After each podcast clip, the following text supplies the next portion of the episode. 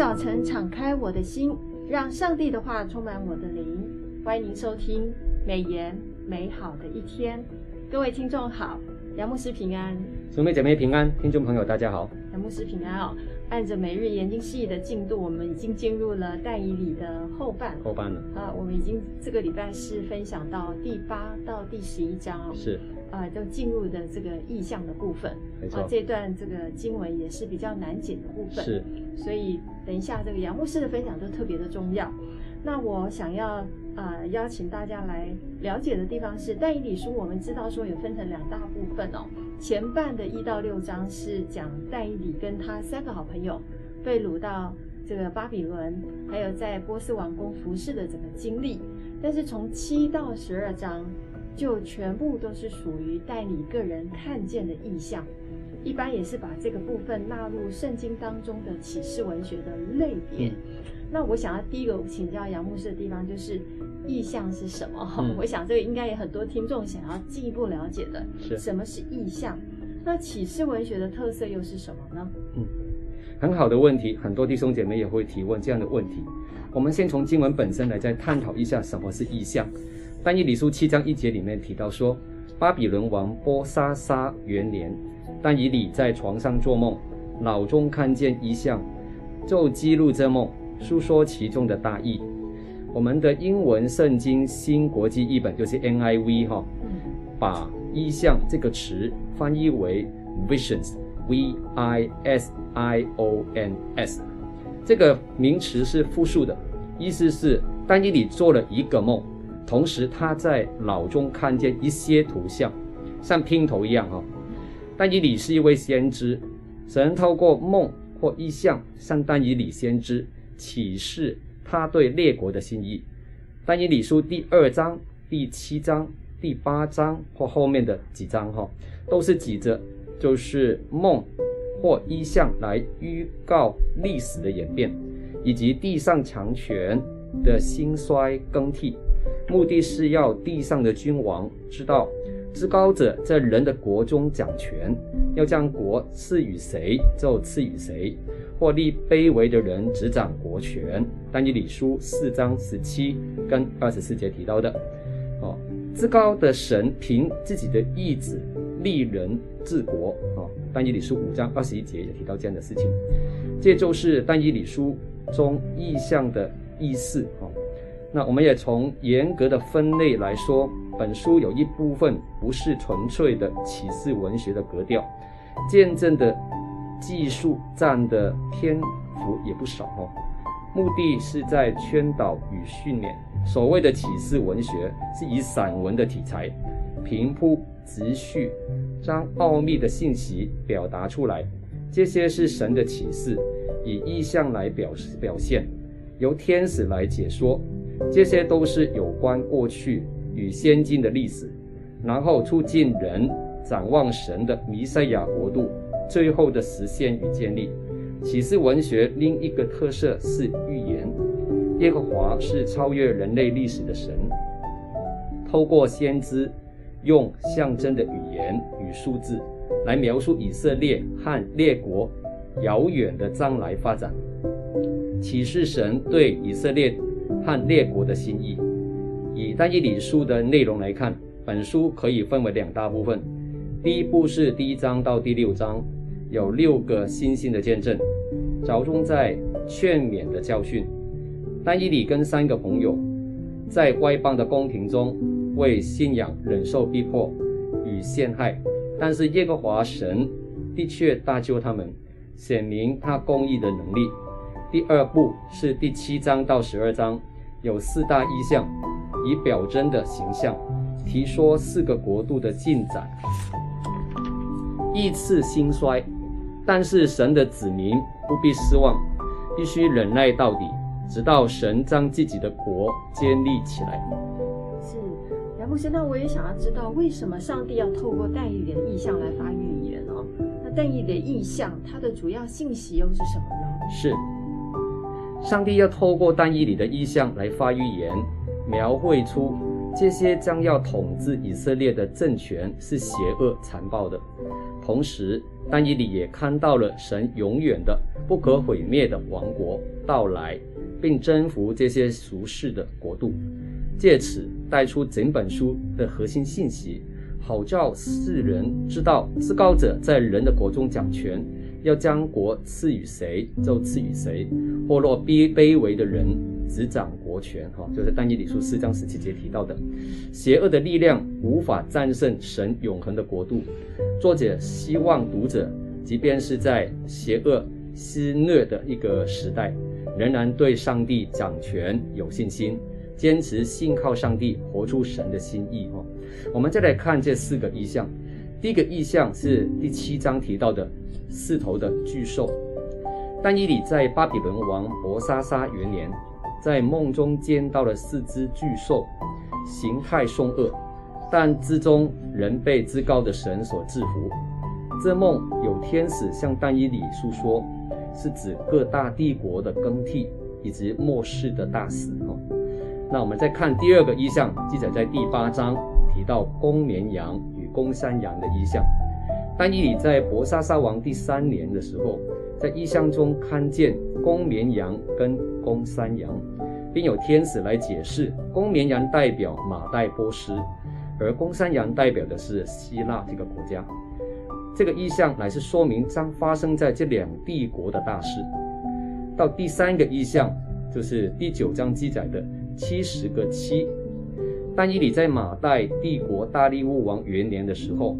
因为耶路撒冷已经荒芜了将近七十年，便以以利米啊耶利米的预言向神啊祈求认罪，请神眷顾荒凉的耶路撒冷。于是神借着天使向他显出异象，说明六十九个七年之后，救世主弥赛亚就是受膏者，我们讲的基督，将被他自己的子民丢弃杀害。他完美永远的国度将在之后来临，就是但以理书九章二十六节提到的。我们来看最后一个意象，就是第四个意象，第十到十二章记载的神及天使的意象。但以理在波斯王古列第三年的时候，在底格里斯大河边看见意象。他在意象中看到的人是属天的，某一些圣经诸师。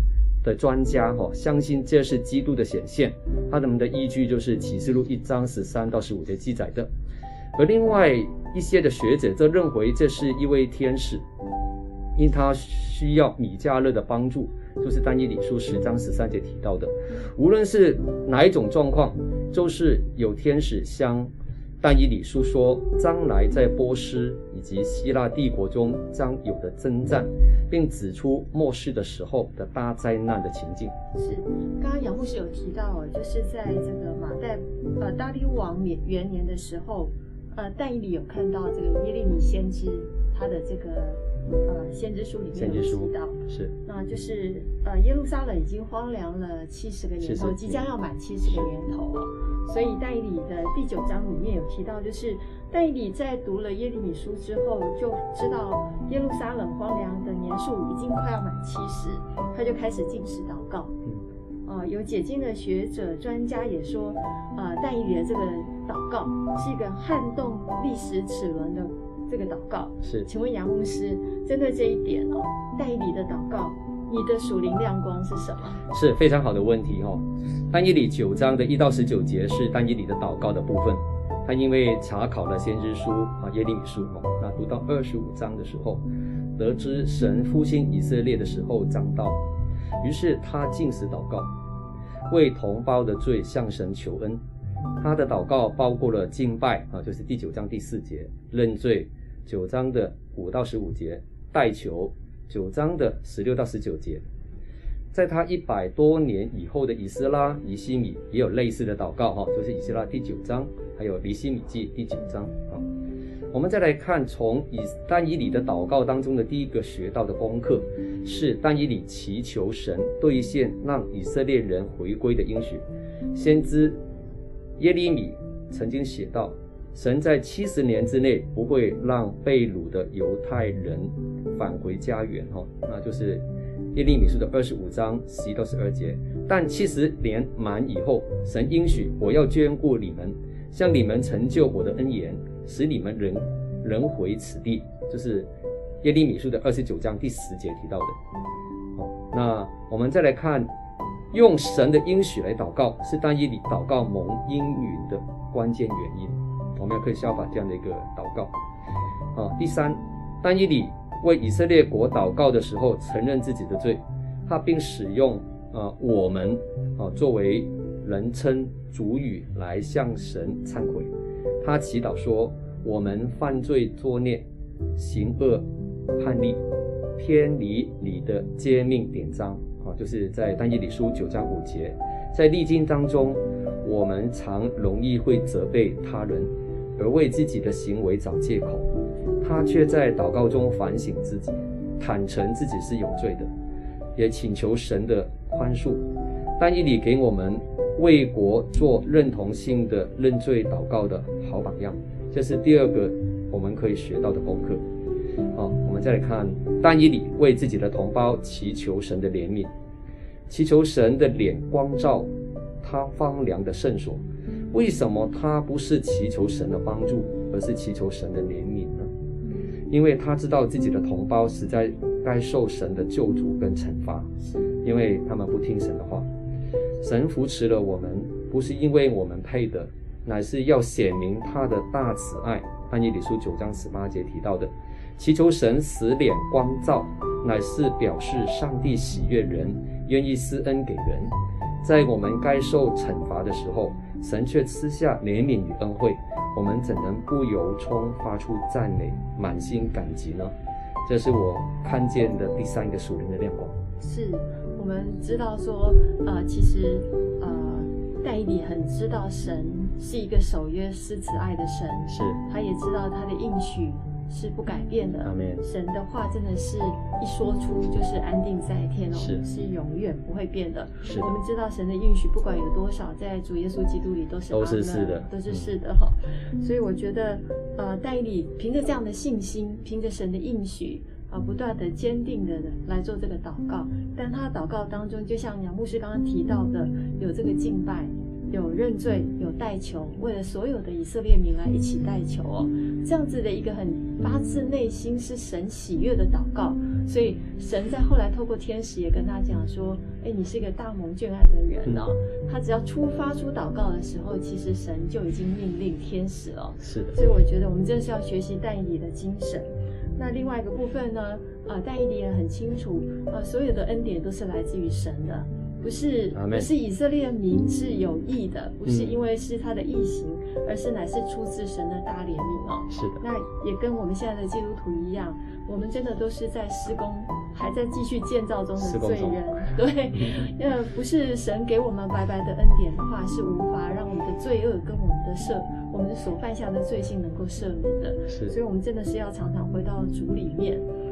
每天天天来洁净自己，啊、呃，成为神所喜悦的一个器皿。好，那我们今天美言美好的一天就分享到此。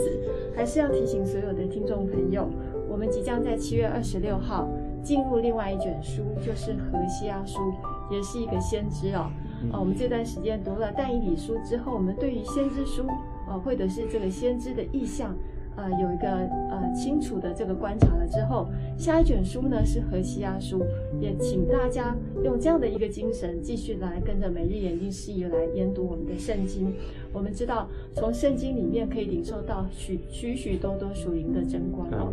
那。呃，再次的提醒，每日研经释义是台湾历史最悠久的灵修的刊物，呃，由华人牧者撰写，贴近华人的文化，而且一天一夜的进度可以陪伴你五年精读圣经一遍。那我们第二季的这个经卷呢是。呃，第第三季的经卷是但以理书、和西阿书、哥林多前后书，都是大家很耳熟能详的书卷。只要跟着我们的进度的话，一定都可以领受到满满的祝福。那我们今天美言美好的一天就分享到此，谢谢大家的收听。愿上帝的话语丰富充满我们的生活，使大家福杯满溢。